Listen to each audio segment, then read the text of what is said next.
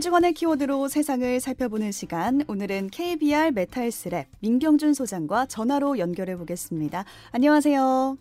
안녕하십니까? 네, 한 주간 비가 많이 내렸는데 괜찮으신가요? 네, 저는 괜찮습니다. 네, 다행입니다. 이번 주 키워드도 좀 비와 관련이 되어 있어요. 어떤 걸까요? 어, 이번 한 주는 뭐 80년 만에 수도권에 내린 이 집중호우로 19명이 숨지거나 실종되는 등 막대한 인적 물적 피해를 남기지 않았습니까? 네.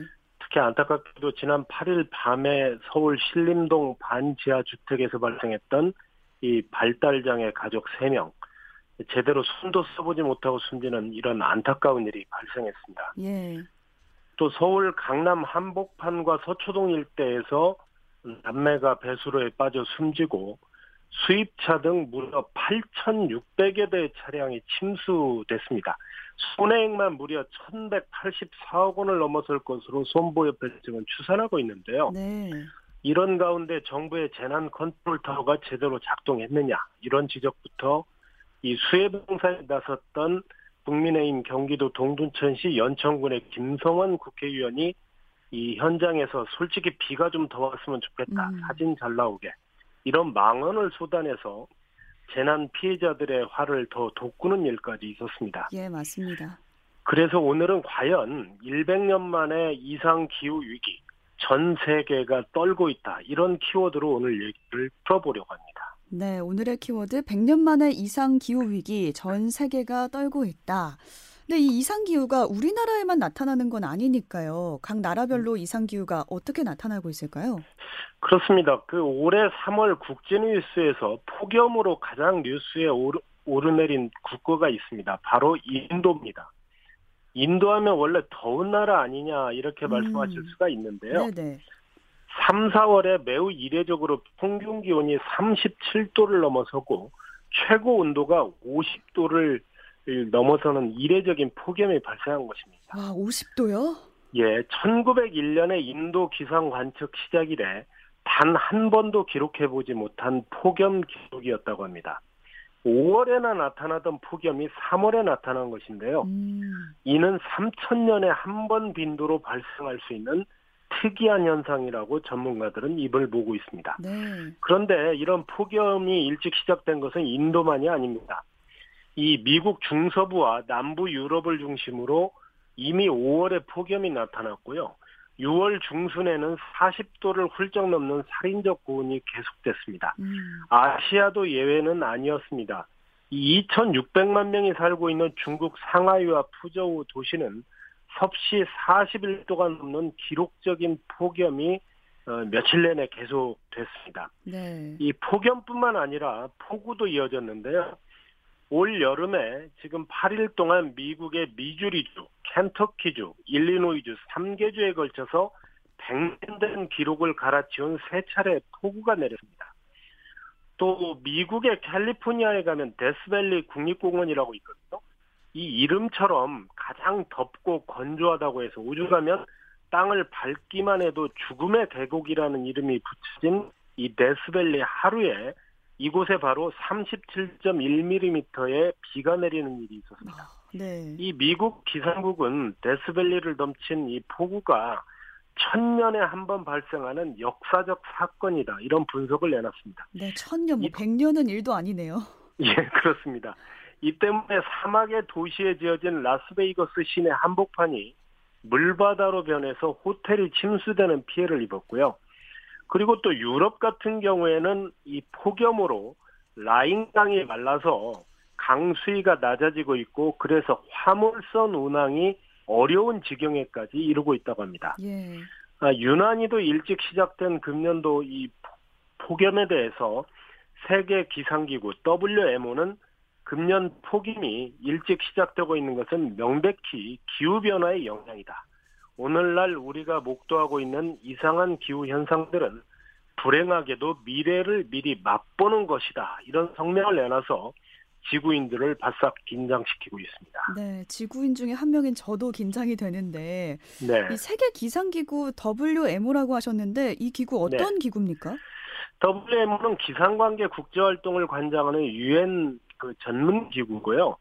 World Meteorological Organization 우리말로 세계 기상기구 WMO인데 네.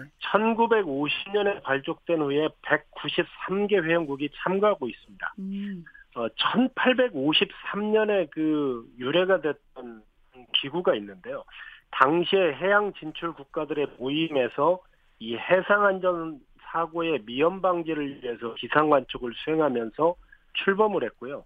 그 뒤에 국제협력 조직으로 1873년에 국제기상기구 IMO가 비정부 간 기구로 발족됐는데 1950년에 WMO로 대체된 것입니다. 음. 그리고 그 기구의 조직 본부는 스위스 제네바에 있습니다. 네. 세계 기상 기구가 지금 이런 일들이 이상 기후에서 비롯된 거다 이렇게 밝혔는데요. 이상 기후라는 게 그냥 막연하게 폭염, 폭우 이 정도로 생각하게 되는데 정확히 어떤 걸 말하는 걸까요? 예, 이 세계 기상 기구가 지난해 11월에 영국 글래스고에서 개최됐던 제20차 기후변화 당사국 회의에 맞춰서 2021년 세계 이상기후 보고서를 발표했습니다. 보고서 내용을 보면은요, 새로운 기준이 된 이상 기후 현상이었습니다. 음. 이상 기후 현상이라는 건 어떤 거냐면요. 네.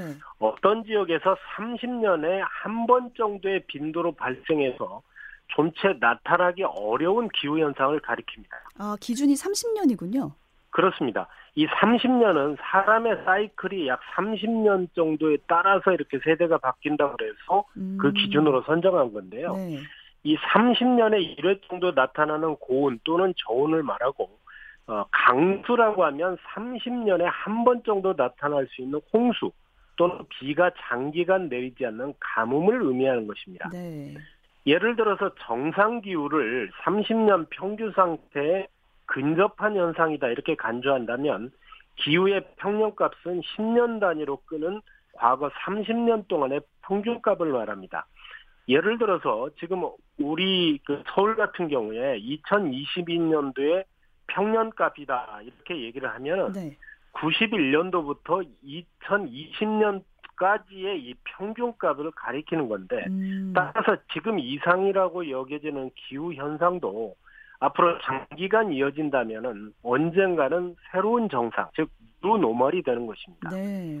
어, 기상 통계학적으로는 이상 기후가 바로 30년 평균값의 표준 편차를 벗어난 기후 사건을 말하는 것인데 오늘날 이런 일들이 벌어지고 있는 겁니다. 아, 저는 무엇보다 소름이 돋는 게 이상 기후가 아니라 이제는 new normal로 자리 잡을 거다 이 말이었는데 이번에 폭우, 폭염이나 뭐 폭우도 이례적이어서 저희가 놀랐던 거잖아요. 근데 맞습니다. 이게 어느 순간은 new normal이 될 거라는 말씀이시죠?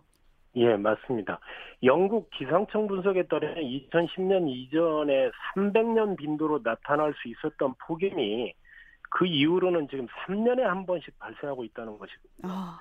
그러니까 분명한 사실은 이상기후 현상이 이제는 이상한 것이 아니라 뉴노멀로 굳어져 가고 있다는 지금 그 말씀이 맞는 겁니다. 네. 어, 기, 세계 기상기구의 이 통계를 보면 올해 지구의 7월 기온이 있잖아요. 지난달이요. 네. 가장 높았던 역사적으로 3개 해 가운데 하나로 이렇게 기록이 되는 3개년 가운데 하나로 기록이 된다고 합니다. 어, top3 중에 하나? 그렇습니다.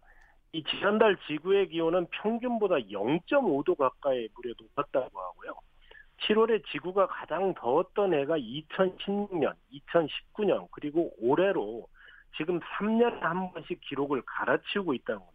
네. 그러니까 아까 말씀드린 대로 300년에 벌어질 일이 지금 3년에 한 번씩 벌어지고 있는 거죠. 음. 지난해까지의 평균 기온은 1850년 산업화 이전의 평균보다 약 1.11도가 더 높아졌고요. 전 세계 평균 해수면은 연간 평균 4.5mm씩 상승해서 최고 기록에 도달했습니다. 반면에 지구의 열기를 막아주는 이 오존 구멍의 최대 면적은 비정상적으로 커지면서 각종 기상 이변이 발생하고 있는 아주 심각한 상황입니다. 네, 그러니까 피해도 심각할 것 같은데 어느 정도입니까?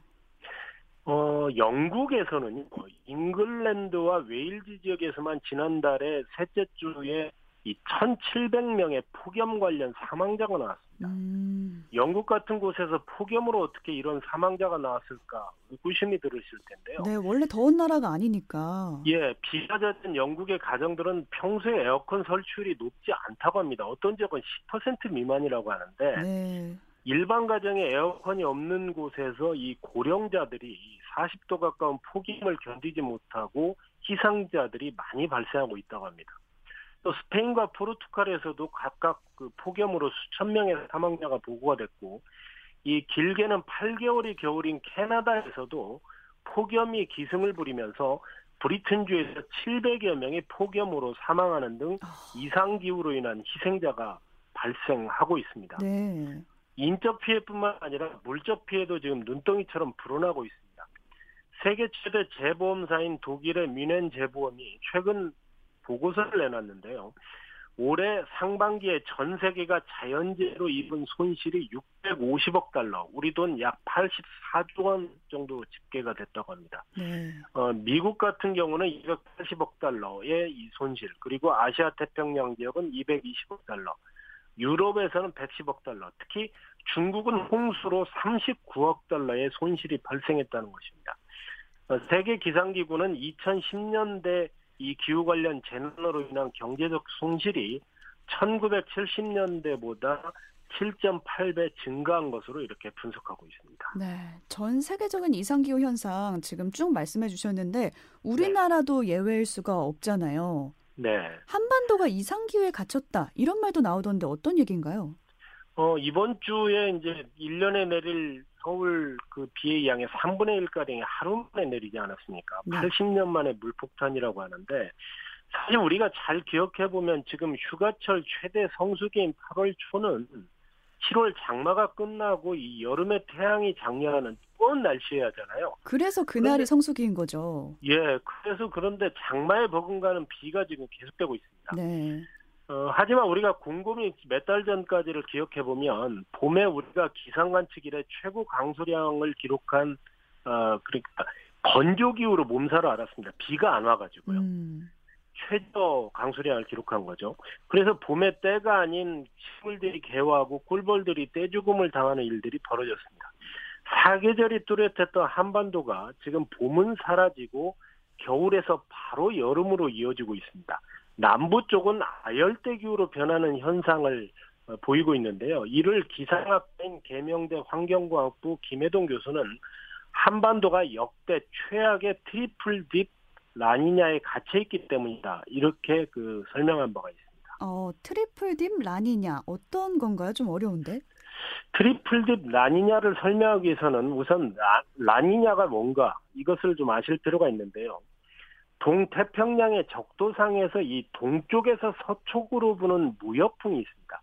평년보다 강해져서 동쪽 바다의 표층 해수가 서쪽으로 더 많이 이동하는 현상을 라니냐 이렇게 얘기하는데 이렇게 되면은 적도의 태평양 동쪽의 수온이 낮아지게 됩니다. 음. 이와 반대로 페루와 칠레 앞바다에서 주로 일어나는 엘리뇨라는 현상이 있습니다. 네. 이는 반대로 무역풍이 약해져서 바다 표면의 온도가 올라가는 걸 말하는 겁니다.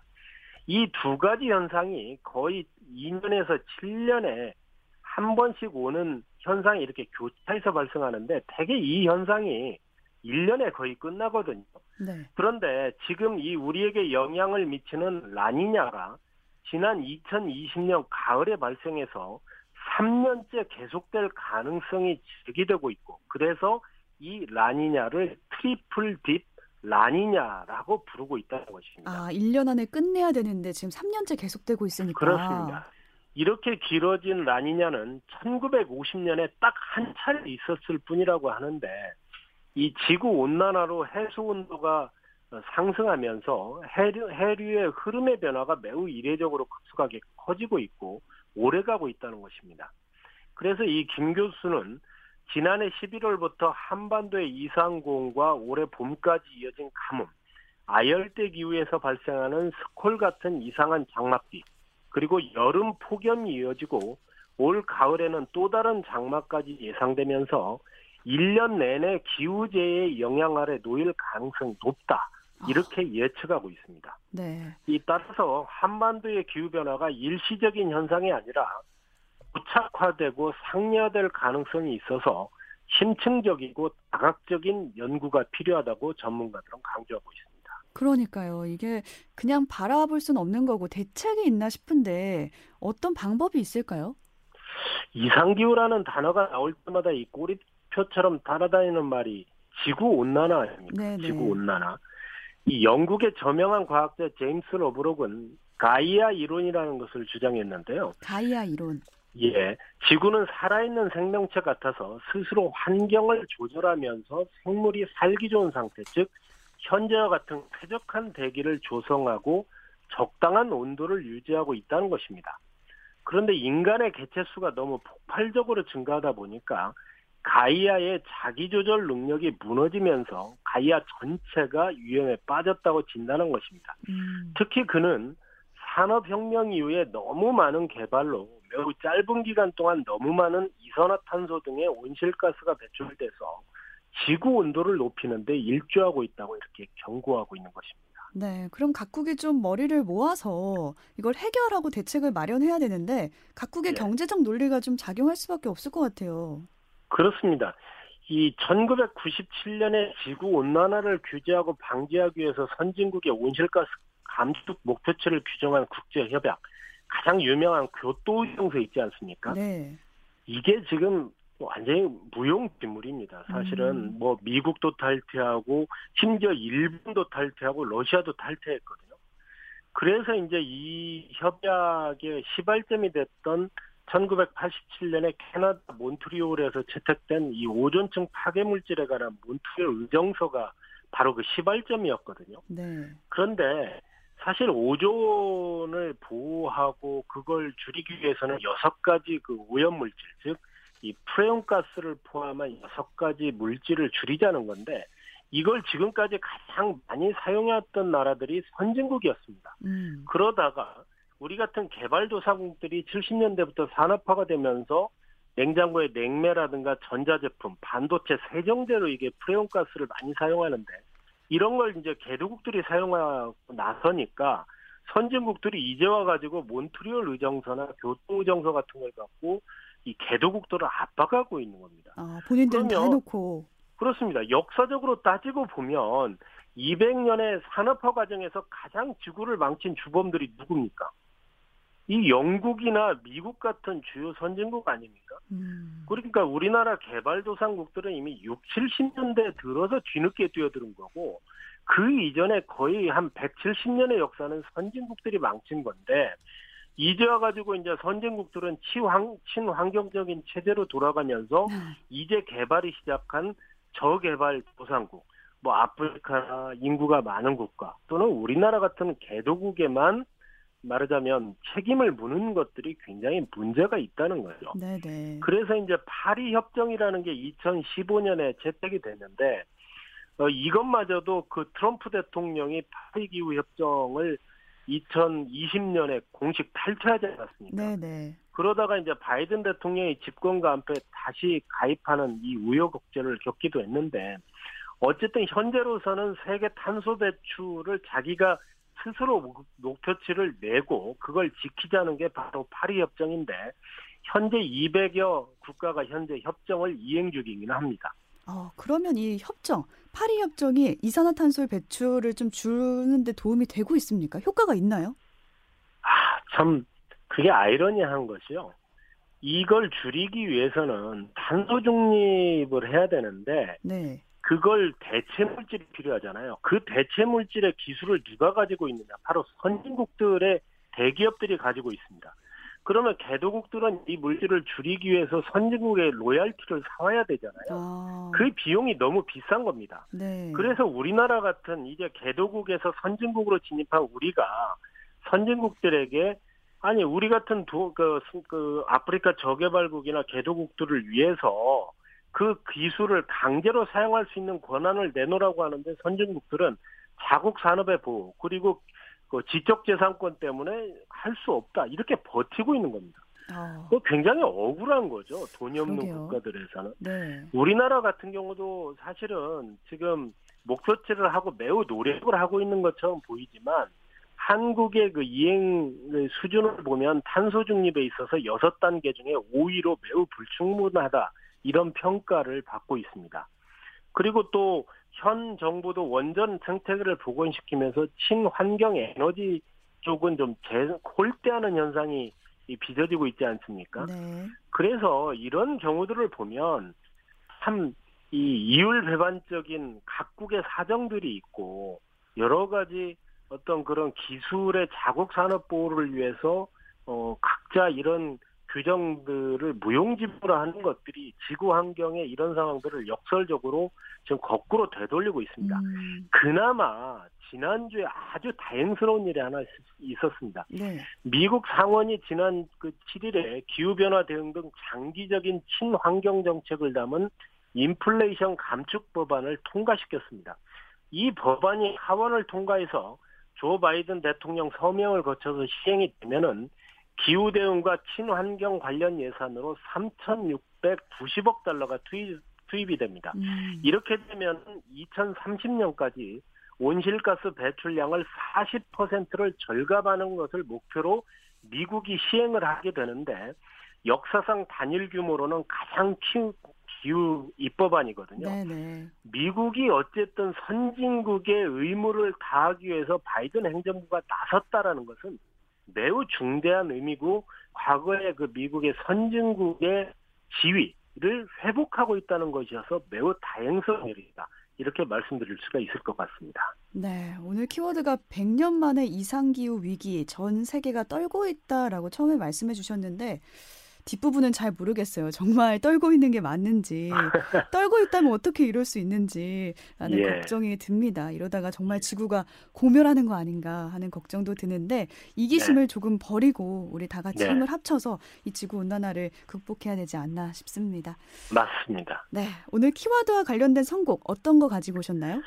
오늘은 제가 예전 old pop에서 가장 좋아하던 노래가 있는데요. Brothers Four의 Seven Daffodils.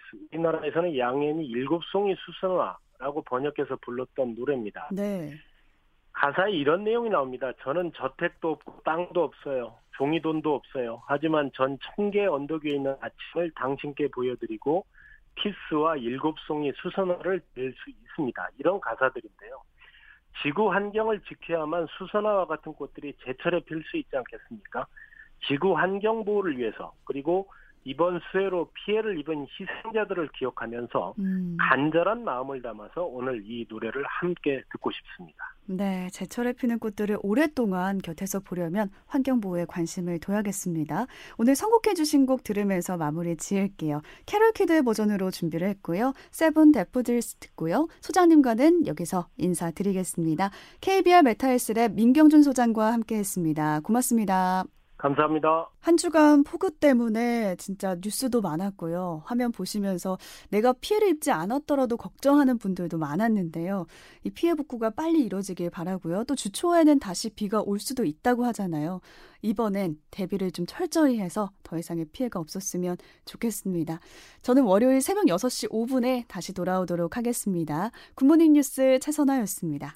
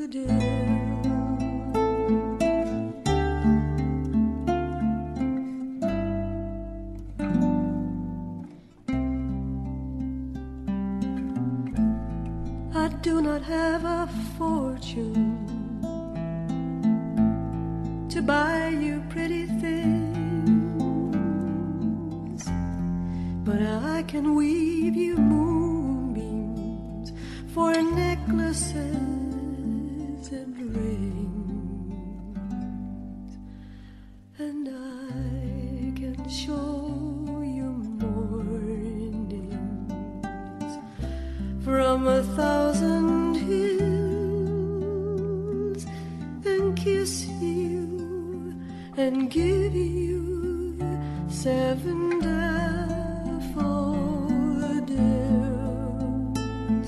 and kiss you and give you seven daffodils,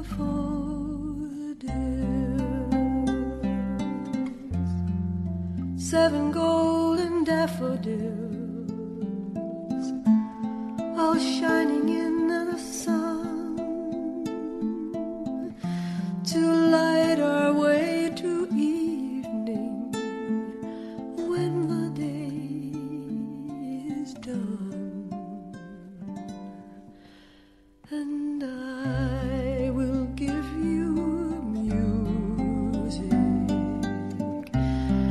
a crust of bread, a pillow